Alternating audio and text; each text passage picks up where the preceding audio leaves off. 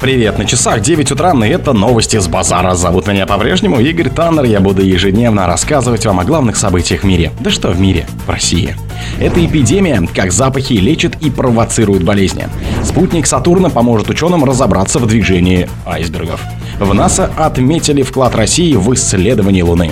В Британии из школьной программы убирают недостаточно толерантные книги. Ночь заводов по всей России. Самые интересные события фестиваля. В музейне пройдет концерт финалистов проекта «Звук Евразии». Спонсор подкаста «Глаз Бога». «Глаз Бога» — это самый подробный и удобный бот пробива людей, их соцсетей и автомобилей в Телеграме. Это эпидемия, как запахи лечат и провоцируют болезни.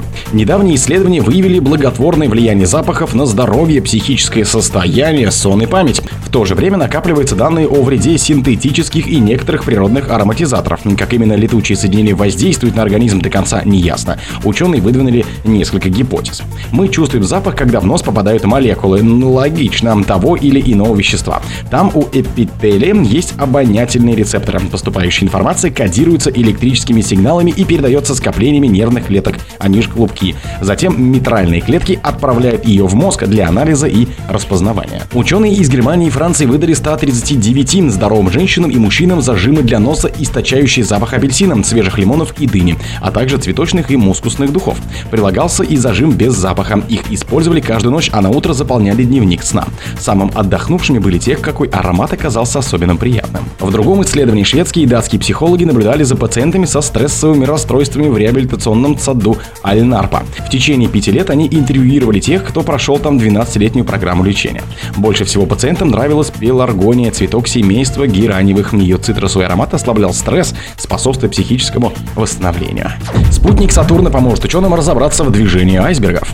Ученые Московского государственного университета геодезии и картографии собираются применить опыт, полученный при создании первой в мире карты хаотически вращающегося спутника Сатурна Гипериона для изучения движения айсбергов на Земле и обеспечения безопасности судоходства на Северном морском пути, сообщила ректор университета Надежда Камынина. Накопленный опыт по созданию ЦМР, цифровых моделей рельефа на примере Гипериона и его картографированию позволит применять уже имеющиеся космические наработки и для работы с объектами на Земле, в частности при изучении движений айсбергов. В НАСА отметили вклад России в исследование Луны.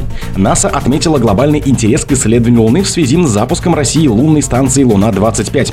Эти миссии демонстрируют глобальный интерес к тому, чтобы внести свою лепту в научное понимание Луны, прокомментировал представитель американского космического ведомства успешный запуск российского исследовательского аппарата Луна-25.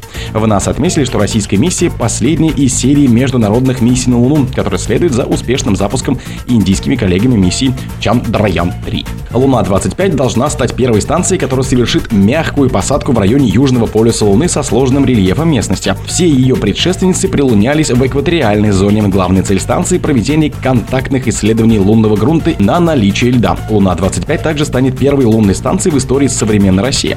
Последний советский космический аппарат, отправленный к спутнику Земли, был запущен в 1976 году и назывался Луна-24. В Британии из школьной программы убирают недостаточно толерантные книги.